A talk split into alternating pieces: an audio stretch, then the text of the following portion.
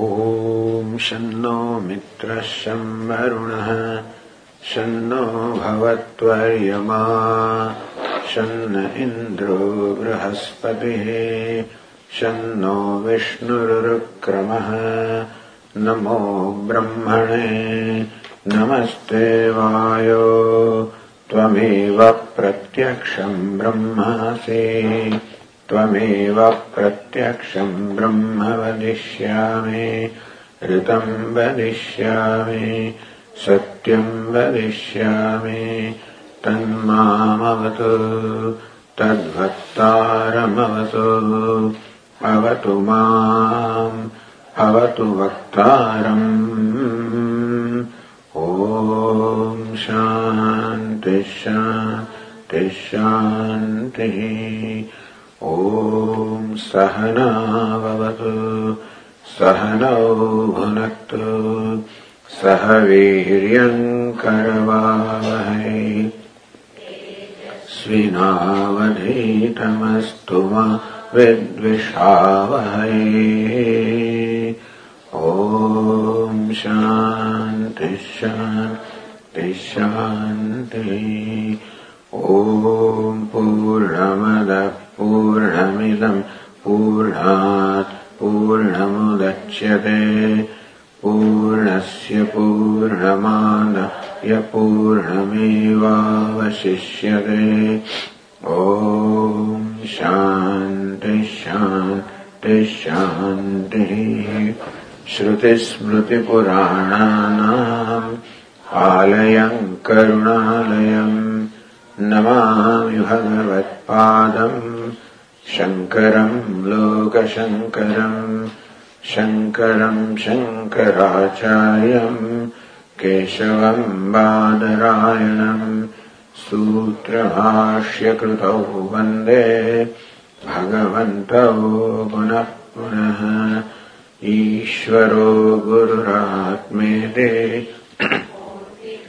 Avibhāgine Vyomavatyāptadehāya Dakshinamurtaye Namaha. The text that we are going to study during this camp is Aparokṣānubhūti. It's a Vedantic treatise. It's called Prakarana Grantha treatise. It's number one, gives us the understanding of the basic concepts of Vedanta.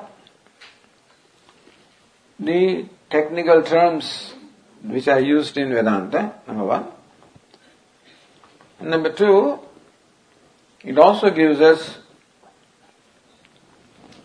in a very short span the entire vision of the scriptures of Vedanta. Meaning whatever Vedanta teaches is all contained in this one text.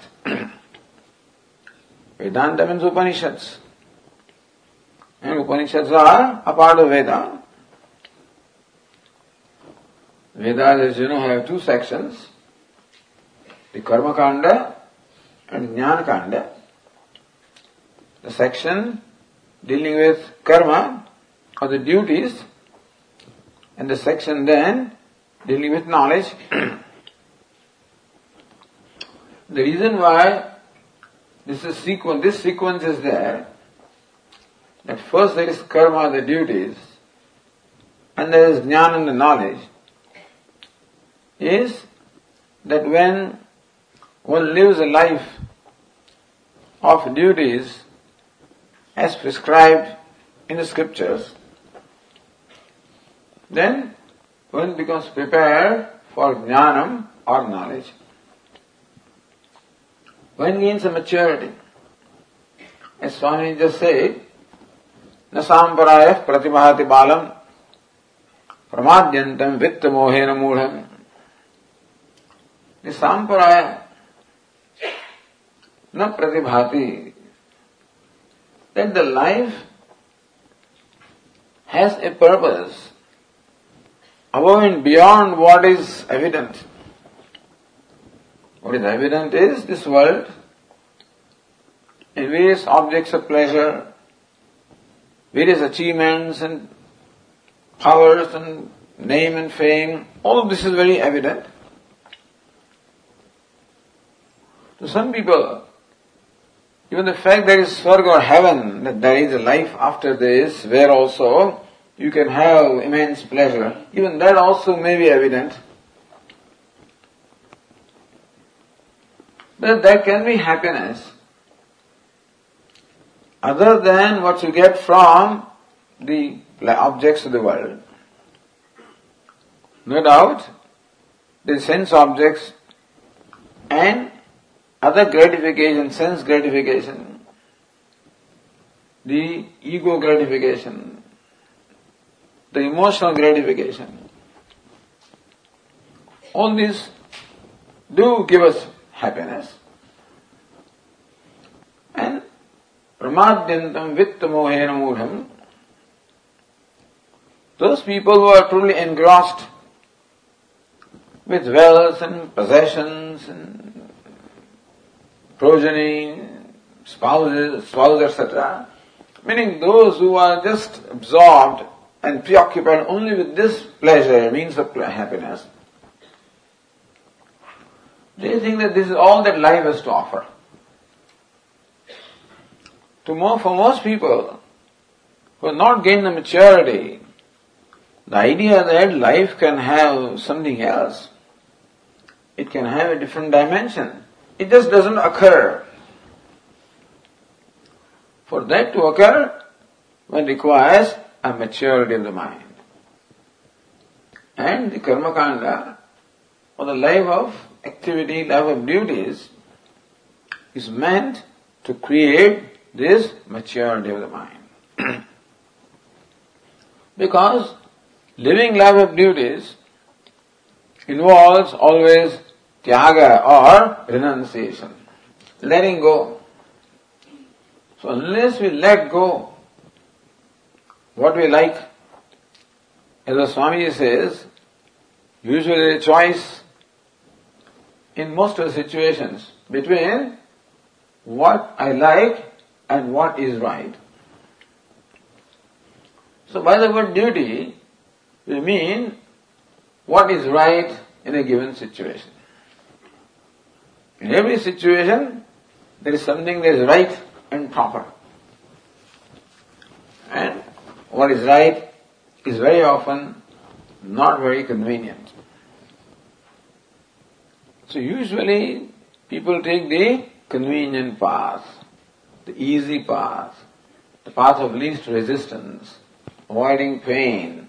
That's the usual tendency. So doing what is right very often requires us to put up with pain and hardship. And most people think, why should we do that? However, when there is a commitment to duty, commitment to truth, commitment to values, let us say, that strong commitment alone will enable a person to put up with the hardships and pain that generally accompany living a life of values. So this is the theme of the Karmakānda, the first section of the Vedas. And if a person does live life like that, it is life where you are letting go the inferior for the sake of superior,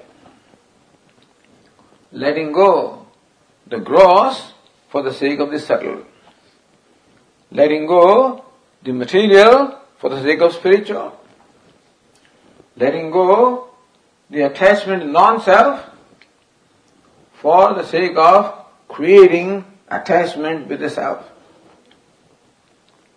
So attachment with non-self, attachment with what is external, you are born with. And again, Upanishad says, Paranchakhani vyatana swambhu. Ishvara has made our sense organs and our mind extrovert endeavor, all beings have naturally an affinity for seeking gratification from external sources. There is of course a need for gratification. That's a genuine need. Point is, how do we accomplish that gratification? Since living beings are born with an extrovert mind, the immediate tendency is to seek gratification from external means, external pleasures.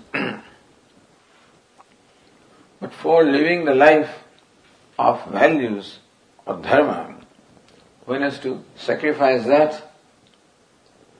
because attachment to external things always brings about a tendency to acquire them and enjoy them. For living life of values or duty, I am required, pushed to give up that attachment. This life of duty, life of values calls for giving up the attachment to external things. And then only the attachment for the self can be discovered. You have to discover the attachment for the self, attachment for Ishvara, attachment for knowledge. You will discover that. And then only that can become my goal, and then only I may be willing to do whatever is required to be done for fulfilling that objective. So samparaya, that not only there is external non-self, there is something called self. Not only there is material thing, but there is something called spiritual thing also. That occurs to me when I live the life of dharma, then slowly my mind is molded, is purified, where this occurs to me. Just then, slowly we discover an attachment for the self, attachment for Ishvara. So we deliberately take up or deliberately practice attachment for values or dharma. So by making a commitment to dharma, or doing what is right, I slowly discover the attachment for the self. So attachment to dharma is my commitment, which requires me to give the attachment for what I like and what is convenient. An attachment to dharma, in course of time, enables me to discover the attachment for self, attachment for Ishvara. So that's the scheme. So that's the first phase of life of pravṛtti, life of activity. Followed by the second phase of life, nivṛtti, a life of contemplation, life of the pursuit of knowledge, which requires contemplation upon the statements of the scriptures. So when you say contemplation, it means contemplation upon the statements of the scriptures, in order to understand the purport of what it is that the scriptures are teaching. And that requires the scriptures to be unfolded by, of course, a competent teacher. So the second phase essentially requires this aspirant to go to the teacher, submit himself to the teacher, sit at the feet of the teacher, and listen to the unfoldment of the scriptures. Scriptures mean the self, understand. So when we say that, we have to contemplate upon the statements of the scriptures, it means we want to contemplate upon the self. So it is contemplation of self. How do you think of the self? How do you contemplate upon self? How do you meditate upon the self? By contemplating upon the statements of Upanishads, statements of scripture, because the subject matter of Upanishad is self. Endeavor to contemplate on self requires the contemplation upon the meaning of the statements of the Upanishads. So that is why we require a teacher. Because I do not have myself the adequate insight or understanding to be able to contemplate upon the self. So this is where the tradition somewhat differs from what we may call the modern scientific view, because this calls for an acceptance that I am alone not competent to be able to contemplate upon the self, that I require help, of scriptures, because the subject matter of scriptures is the self.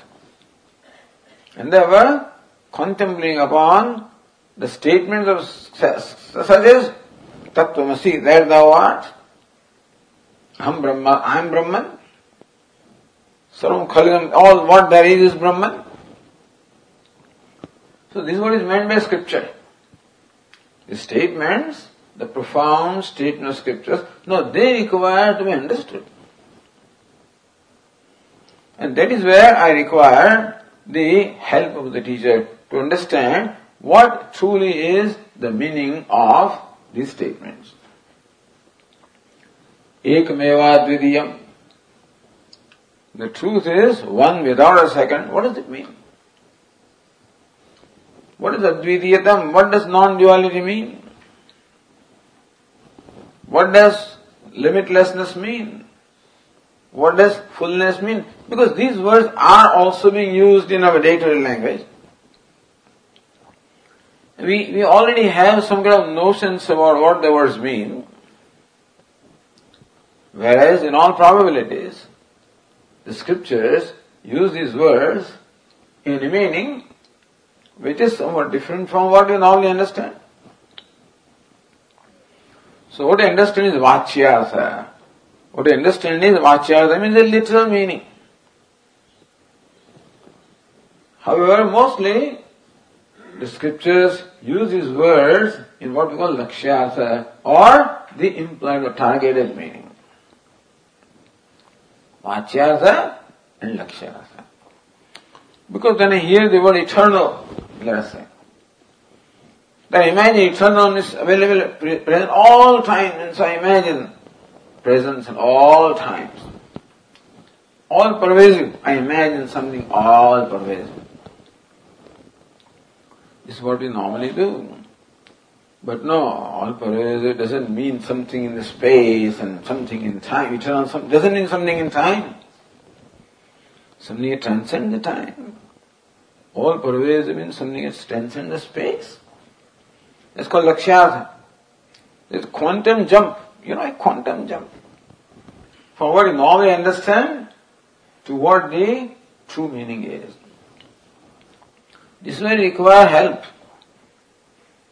This is where help of the teacher, who can make us see, who can help us to make this quantum jump and see the meaning of these statements. And therefore, again, I should have a relationship with the teacher, where my mind is available to openly understand what the teacher is teaching. We'll come to that. That's called Shraddha, or the trust. Now, this is where science is a problem, you know. This trust business is a problem. It is true. We accept that this is a different kind of inquiry, investigation than the investigation of science. No question about it. Science does not require trust, because science deals with what is perceptible and what is inferable. So science deals with pratyaksha and anumana, meaning that perceptible, what is perceived, I'm going to infer from what you perceive. Then the human intellect is adequate. To arrive at the inference, based on what we perceive, the human intellect is adequate. When you perceive the smoke, you arrive at the conclusion that is fire, because we have seen the coexistence of smoke and fire. Therefore, when we see the fire smoke here, we can infer that there must be fire. So there is one kind of knowledge, which is the knowledge of the objects which are perceptible. We come to aparokshan. Thus, there are two kinds of things here. Knowledge that we understand, usually the science also understands, is of two kinds, Pratyaksha and Paroksha. Pratyaksha, what is perceptible. Paroksha, what is not perceptible, what is inferred. So, Pratyaksha means perception. What is the Pratyaksha word? Is made of two words, Prati, the prefix, and Aksha. Aksha means sense organs of perception. Prati means each one.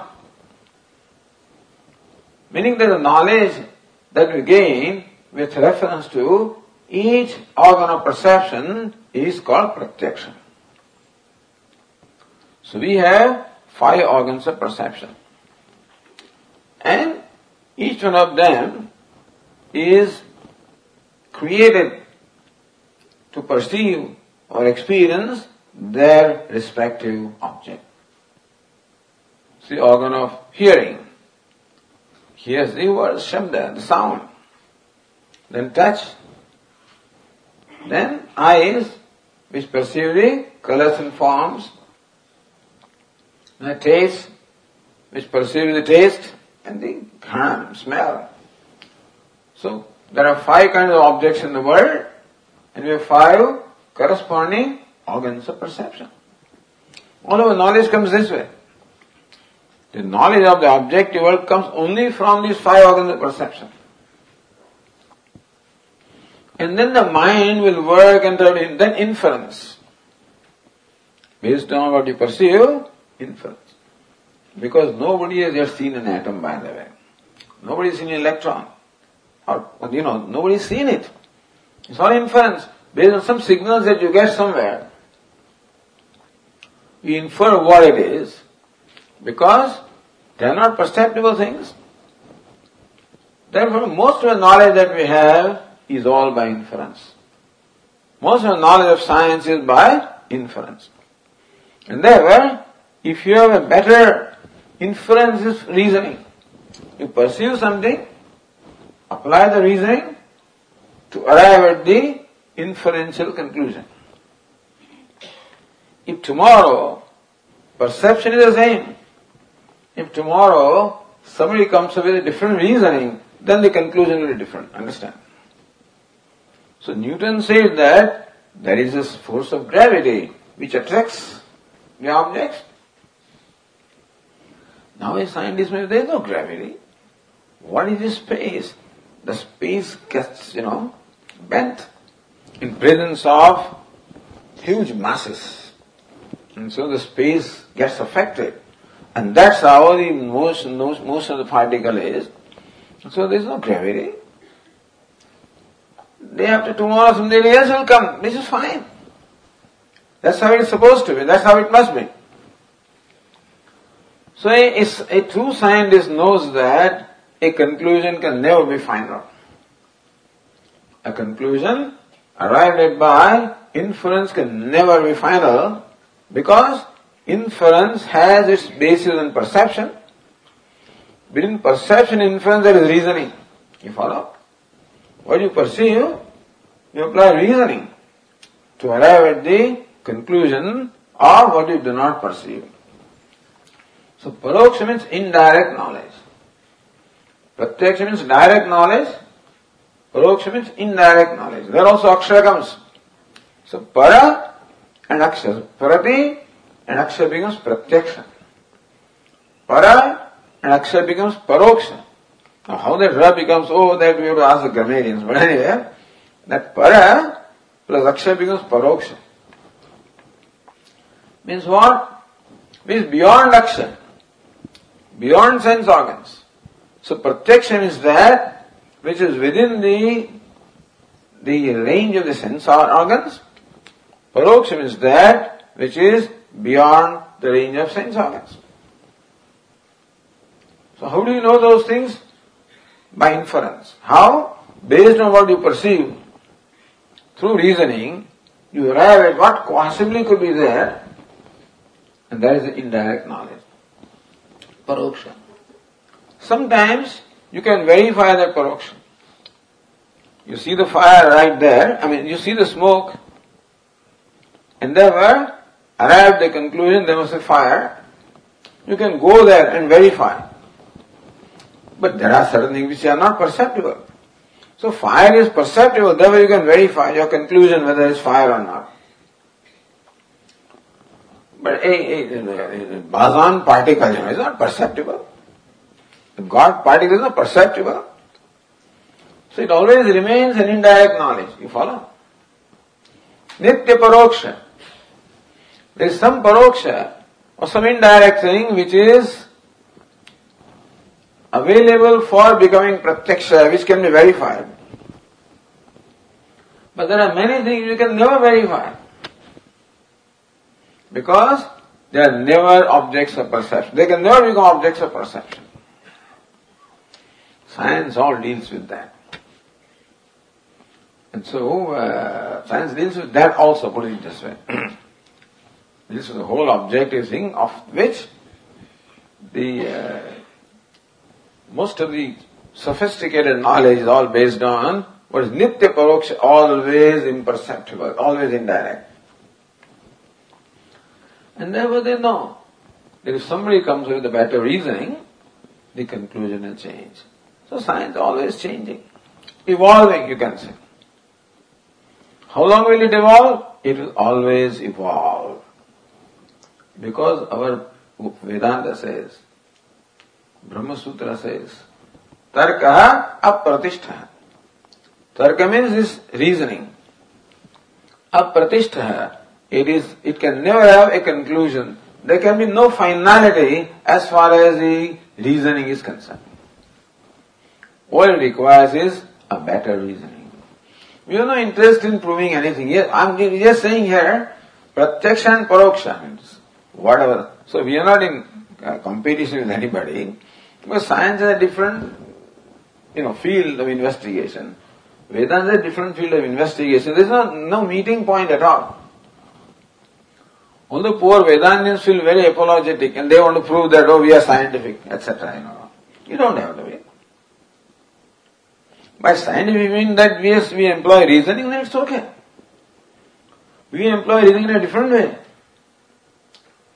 Science employs reasoning to arrive at what they do not understand, what they do not see.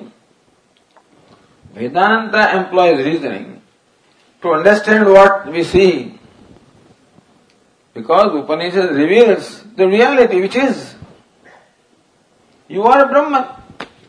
So we don't ask how I can be Brahman. Science will ask, what do you mean I am Brahman? How can I be Brahman? So that means science. What is Vedanta? He says I am Brahman. Let me see in what way I understand I am Brahman. You understand the difference? An inductive and deductive. The two kinds of reasonings are there. One is to arrive at what you do not understand from what you see. Other is to arrive at what is already said, to understand what is said. So Vedantin doesn't ask, how can I be Brahman? What does Vedanta say?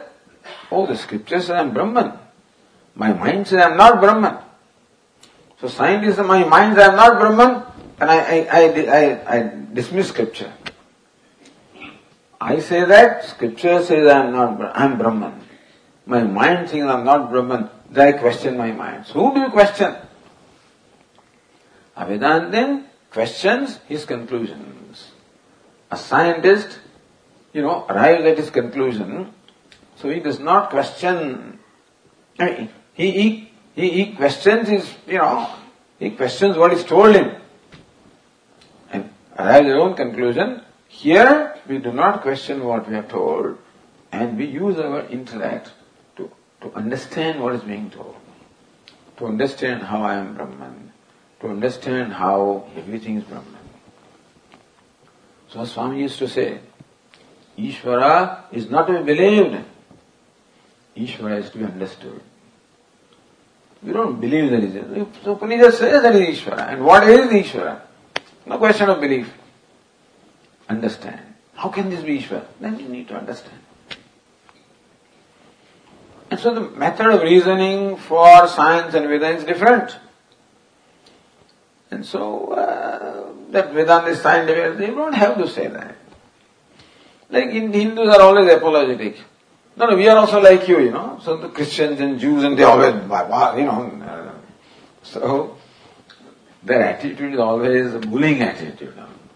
So they say, no, we are also like you, we also believe. Why do you have to say that? No, we don't believe, you don't worship murti, we also worship one God. You worship murti. Hinduism is worshipping murtis. Who says we are not worshipping? We are doing it. Where are all these temples? What are you worshipping? God in that form? We see God here, not see it is there.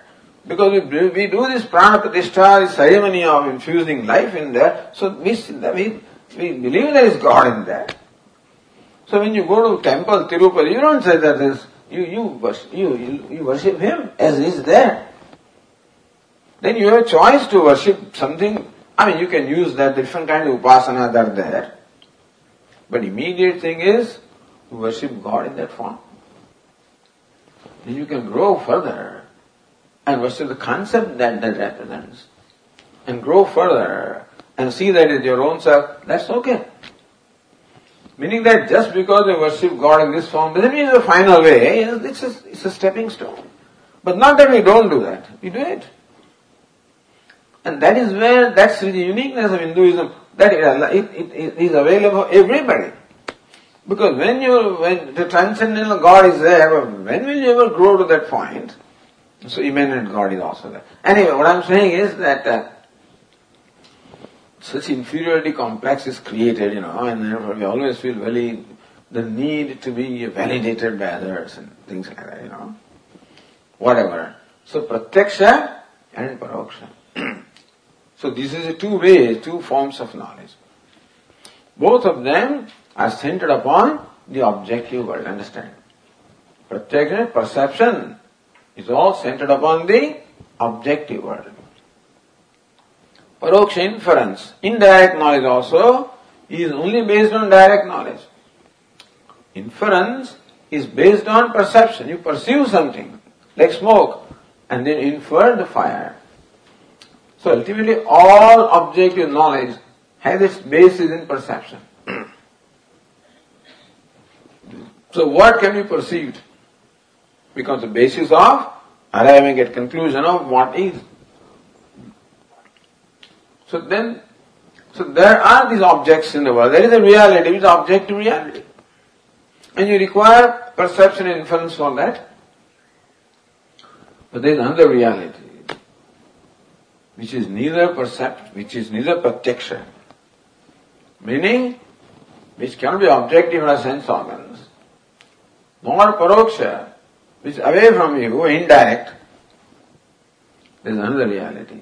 What is that reality? There is a self. Self means you. It's not pratyaksha. You can't perceive yourself. It's very perceiver. The perceiver cannot be perceived.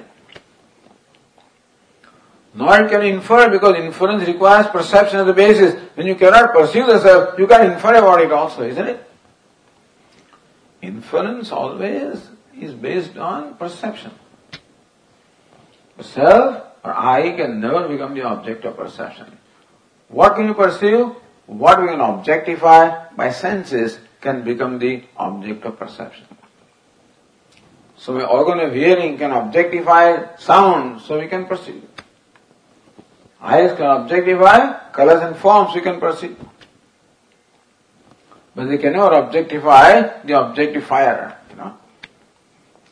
Our Swamiji's famous story of how many years ago, when Swamiji was conducting talk, a series of talks on self-knowledge at Stanford University.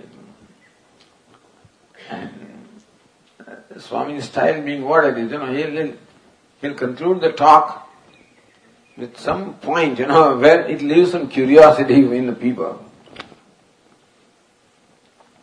So he spent the whole first evening telling them, you know, truth, etc. And then finally he said, I'll define truth.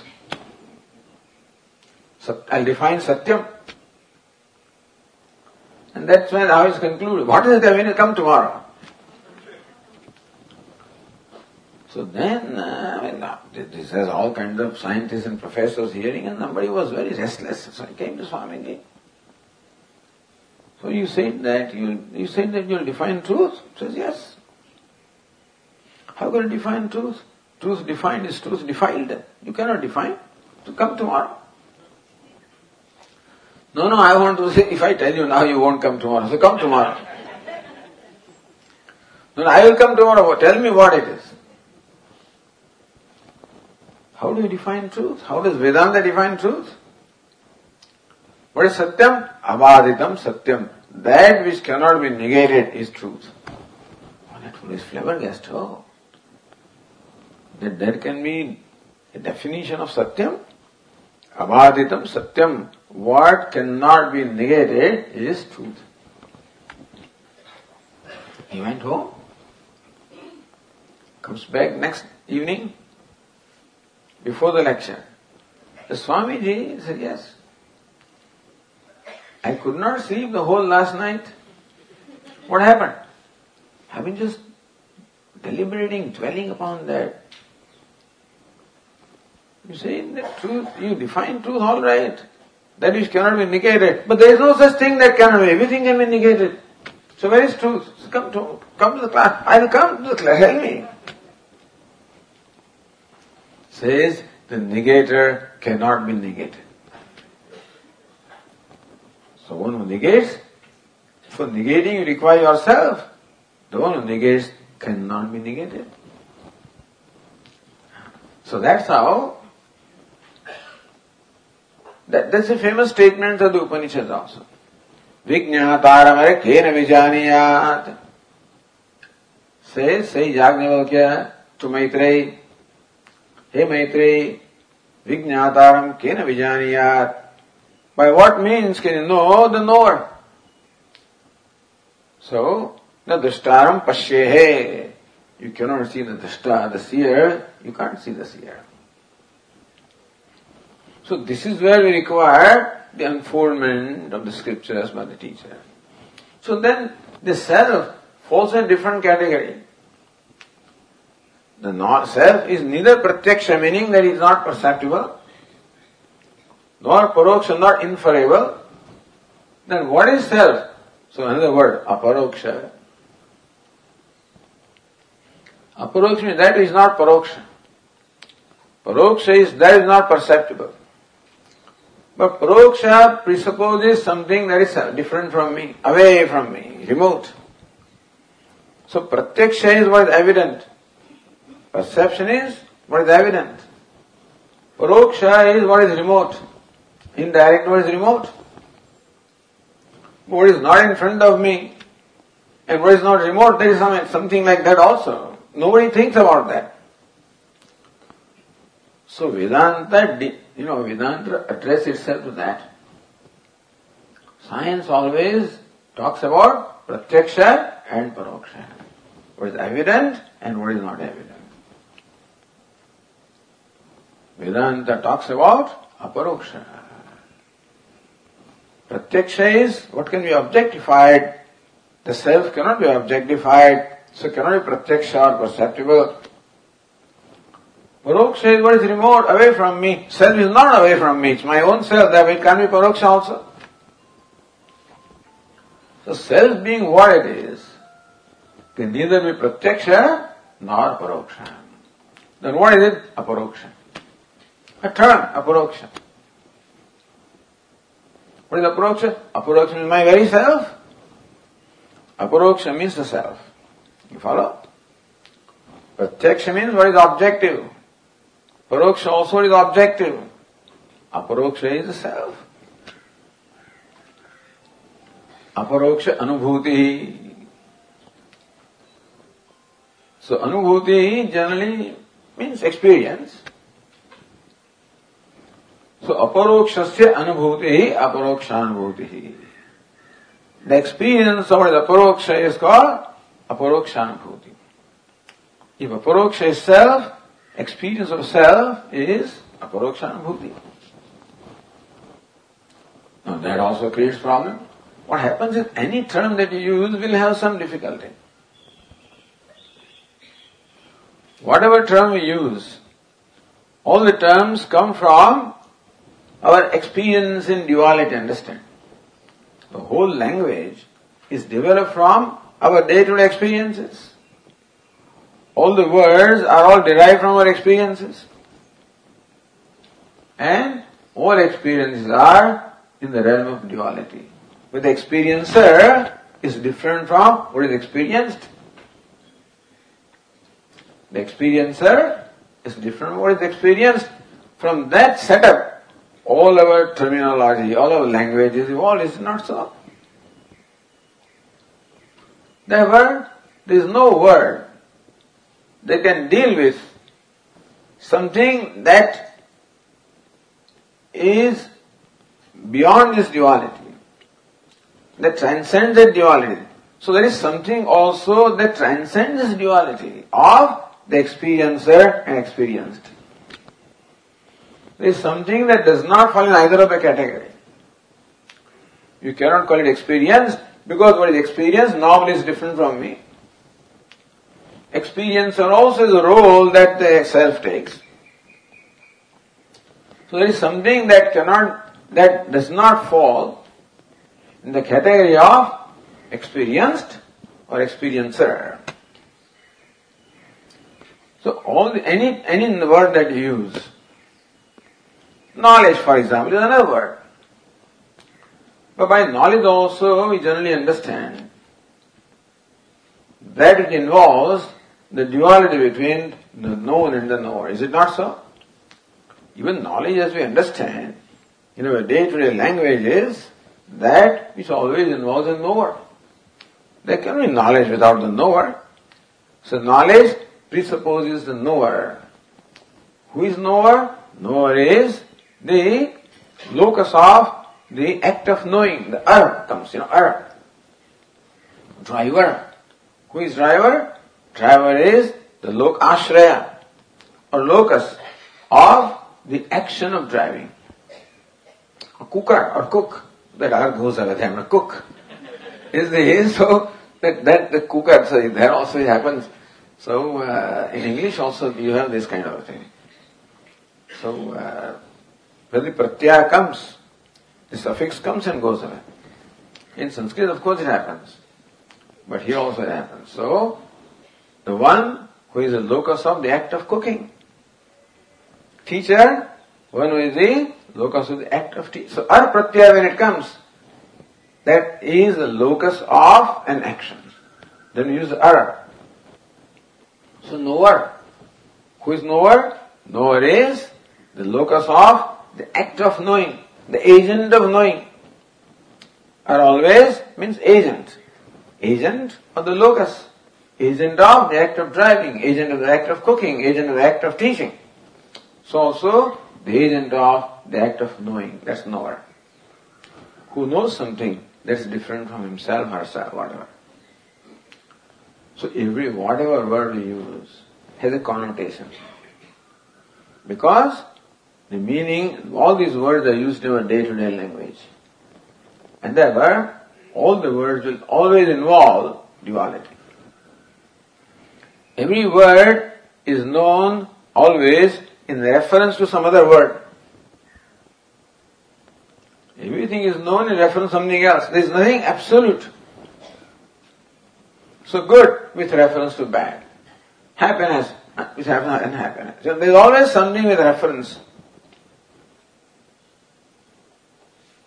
This counterpart. Pratiyogi they call it. So they're always there. But what about something that doesn't have pratiyogi? We don't have any... Our language cannot deal with that, you follow. Our mind doesn't deal with that. When we say language, it means our mind. Our mind only deals with this relative things. So everything that we know is relative in relation to something else. What about something that is not relative? That exists on its own. Everything exists because of something else. Everything that we know or experience exists because of something else. What about something that exists on its own, which does not require anything else for it to exist? A pot, for example, requires clay for it to exist.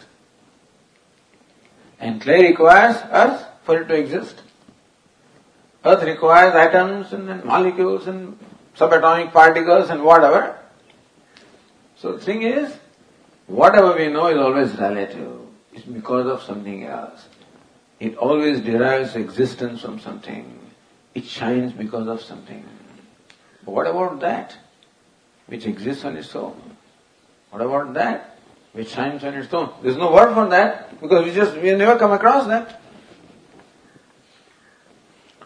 Therefore, whatever word we use, you ultimately give up the conventional meaning, you follow. That's called vācīyārādham, conventional meaning, the traditional meaning, the generally understood meaning. You will rise above that. And therefore, no word will be sufficient to describe the self. So knowledge, of course, is a good word. Self-knowledge, self-realization. So people use different words to try to grapple with that. Self-knowledge, self-realization, experience of self. But none of these words will apply in primary sense, understand? Because realization also involves some realizer and what is realized. Experience also involves experiencer and experienced. Knower also involves a knower and the known. So each one has a contribution to make.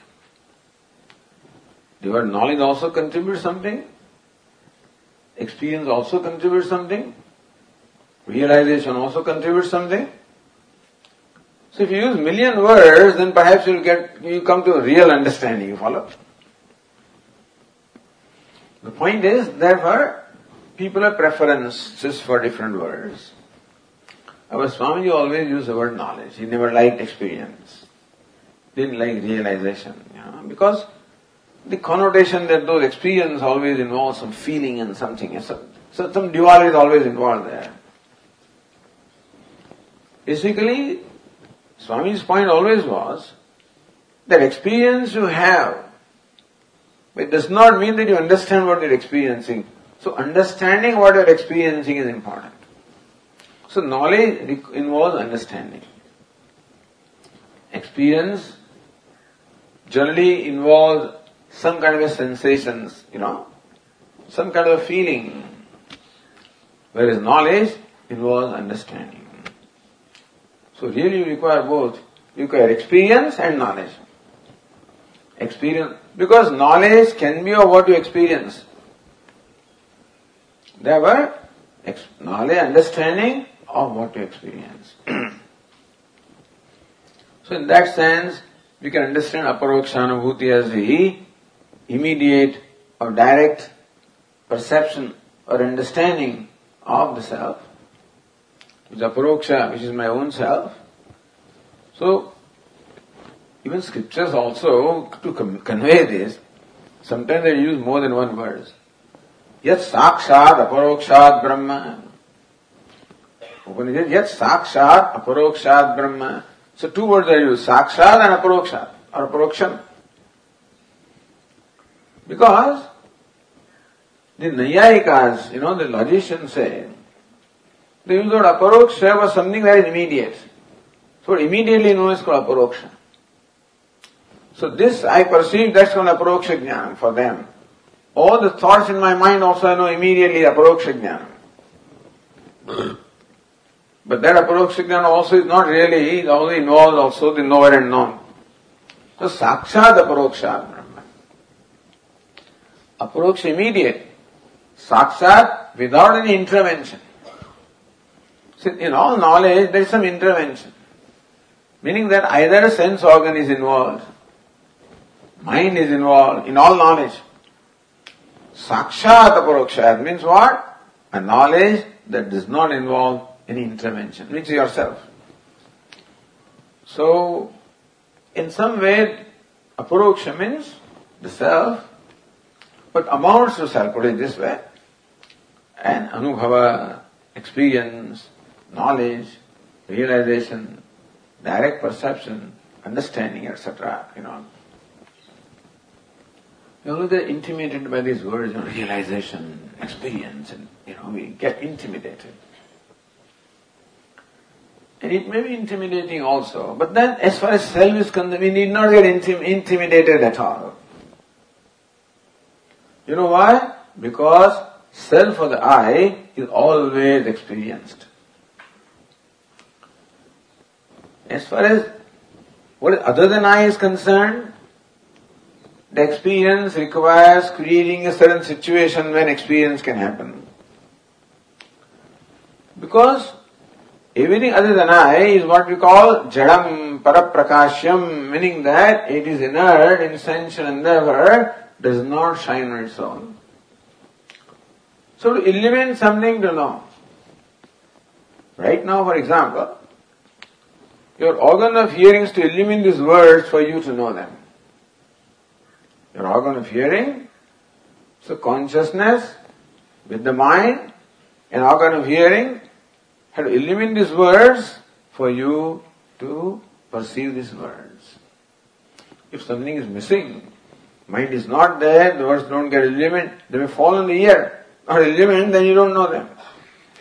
So how do you know things? When we eliminate them. How do you know the forms and colors? When we eliminate them. When consciousness eliminates them. How does consciousness eliminate the names and forms? Consciousness first illumines or enlivens the mind. Then the mind in turn illumines or enlivens the sense organ. And that in turn illumines the object. So anything is known only when it is illumined by consciousness, understand? Eyes also are illumined because of mind. And mind is illumined because of consciousness. So ultimate illuminator is consciousness. So consciousness requires these steps to illuminate the objects, the gross objects of the world. Because they cannot shine on their own. They are not self-revealing. They are not self-illumined. And therefore we will illuminate them. Like all of us here, I have to illuminate by this light. If there is no light, then we can't see anything. Because we are not self-shining. There is a lamp here, then it doesn't require it, because it is self-shining. But we are not self-shining, so what is not self-shining needs to be illuminated. The whole universe falls in that category. Who illuminates the universe? The consciousness. Who is the consciousness? The self is the consciousness. That's the only self-illumining, self-revealing. Tameva bhantam anubhati sarvam. It shines, everything shines after. What about the self itself? Does it need to be illumined? So something can become the object of experience when it is illumined. So this object like a part can become an object of experience when it is illumined. Listen, don't read right now. Right now, do not read, listen. Okay. We'll come to the text, don't worry.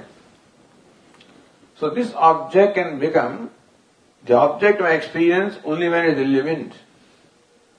How is it illumined? By consciousness, which first illumines the mind, then illumines the sense organs, and through that illumines this object that is part. So in the day-to-day life, something can become the object of experience when it is illumined by consciousness, because nothing has the capability to illumine itself. Therefore, everything depends upon the consciousness to illumine them. So that's one kind of experience, one kind of knowledge of those which are illumined. But how about the one that illumines itself? How about the self? Is consciousness, self even illuminating? So this part can become the object of experience when illumined. How about consciousness, which does not require to be illumined? What do you need to experience that? Tell me. To experience the part, you need to illuminate that, because there is no self-illuminating. It is not self-illuminating. In Vedanta we call it jadam paraprakashyam, illumined by something else. What about consciousness? Always illumined, always revealing. So what do we need to experience consciousness? Tell me. For experiencing thought, you need something. We need this organ of perception, need the mind. But for experiencing consciousness, what do we need? For experiencing part, you need to illumine the part, where consciousness illumines the part. How about experiencing consciousness itself, which is self-revealing, self-illuminating? What do we need to do to experience consciousness? What do we need to do to experience consciousness? I am right now experiencing this part, but if the part is not illuminated, I can't experience it. You follow? So I cannot experience that which is not illumined. I can experience that which is illumined. How about consciousness? In what category does it fall? It's always illumined. What does it mean? It's always experienced. You follow? What is illumined is experienced. Consciousness is always illumined, so it's always experienced. Is it not so? Do you know that you are there? Do you know? Are you sure? Yeah, are you there? Yes, I am there. How do you know? I know I am there. Are you there? Yes. Now let me see whether I am there or not. Do I need to touch, scratch? Let me think. Do I need to think to know if I am? Or scratch? Or do something? Whether I am awake? Whether I exist or not? Whether I am awake, I may need to do something. Where I am, I may need to do something. But that I am, does it require any effort? Requires you to see, hear, feel? No. Hearing, knowing can take place provided you are there in the first place. When can I see? Provided I am there. When can I think? When I am there. So then, how do I know that I am? You know. Why? Because that's my nature. So, I am is what? Self-revealing. I means existence. What is existence? Self-revealing. What is consciousness? Self-existent. Because I am, I, ahamasmi, sadavami, kadānit nāham apriya. I am, always shine, I always love myself. They are all self-revealing things. Existence is self-revealing. I exist, self-revealing. I shine, self-existing. And that I exist, I shine is all complete because that's the object of love. Brahma Vivahmata Siddham Satchidāyānla, the teacher says, Satchidāyānla from Brahma. I am, it's very evident that I am Brahma and Satchidānanda. Because I always am, always shine, always love myself. That is, I am Ananda. Then what do I need? I am Satchidāyānla. So understand that the consciousness of self is always experienced. Otherwise nothing can be experienced. Any other experience can take place provided the self is experienced. Anything can shine provided the self shines. So what is anubhava? was experience. Self is always experience. You don't know. Means right now I'm experiencing. I know the self. Don't you know yourself? Who are you? I'm so and so. In some way I know myself. Is it not so? So understand that self-knowledge is always there. Self-experience also is always there, and self-knowledge also is always there. You follow that. If you don't know yourself, you can't know anything.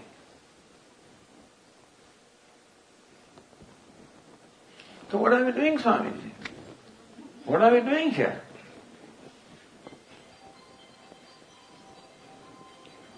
What does Vedanta do?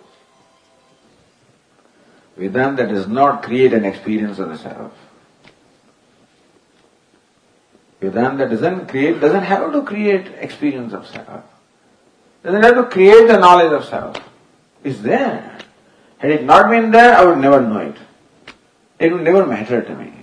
One thing we should know, that what can possibly matter in our life is what we experience. That alone can become the object of concern. If you don't experience, never becomes an object of concern. You follow that? What becomes an object of concern is what I experience.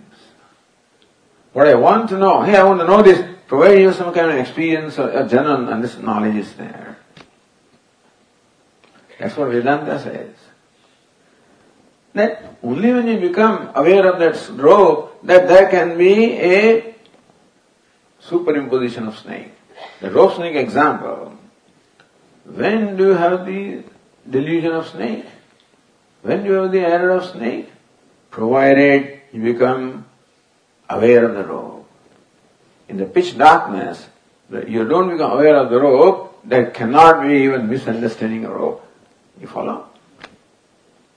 So problem in our life is not lack of experience of self, understand?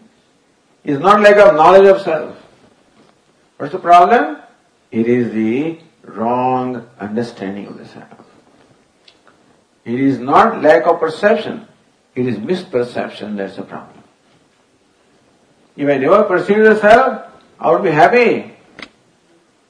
Because that which I am not conscious of cannot make me unhappy. What can make me unhappy? What I am conscious of. The rope can make me unhappy by a misperception of snake. Only when I am conscious of the rope. Even in the pitch darkness, I do not see the rope, there will be no misapprehension of snake, there will be no fear, no problem. You follow it? The problems in our life are only because of self-consciousness.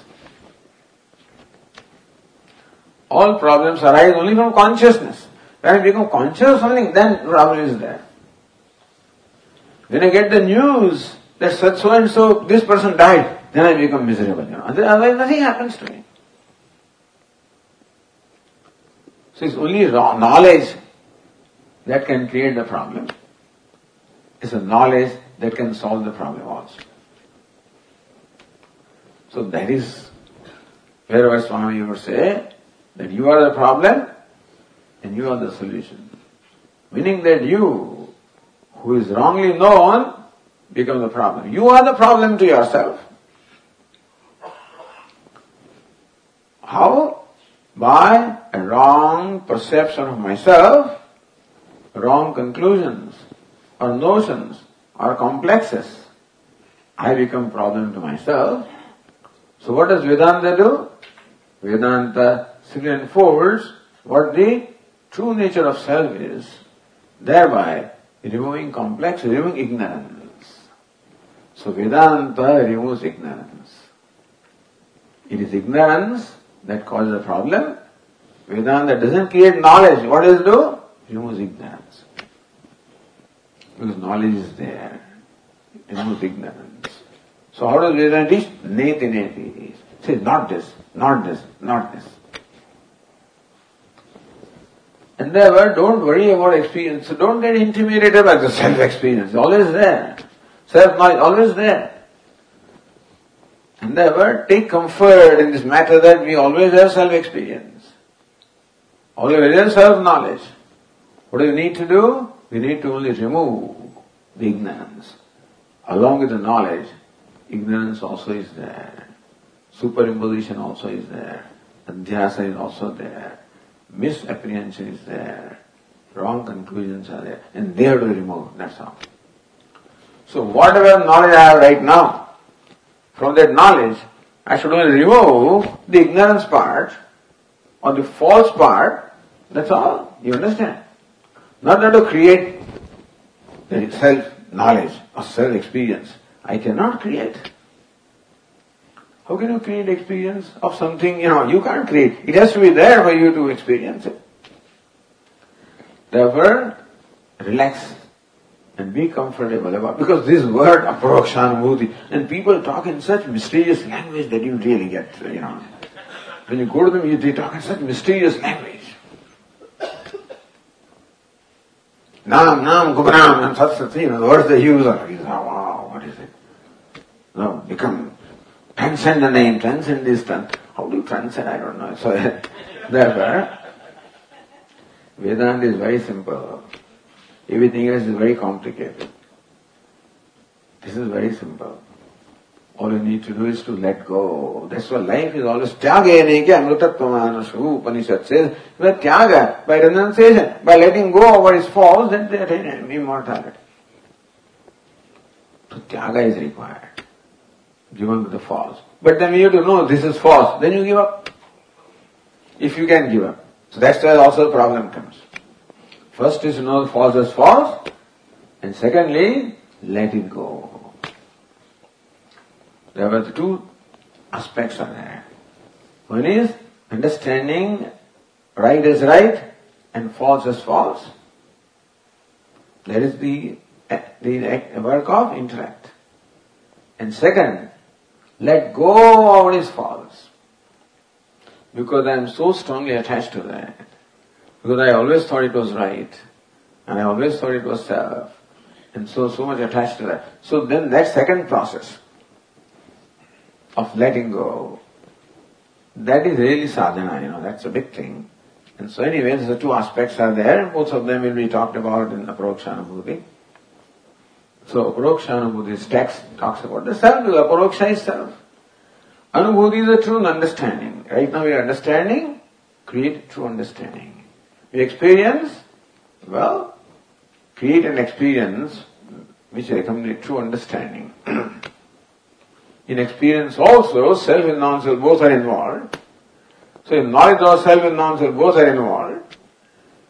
So we have to remove what is not self from experience and then from knowledge. Both of them take place. So that is Aparokṣānubhūti. That's the text that we plan to study during these days.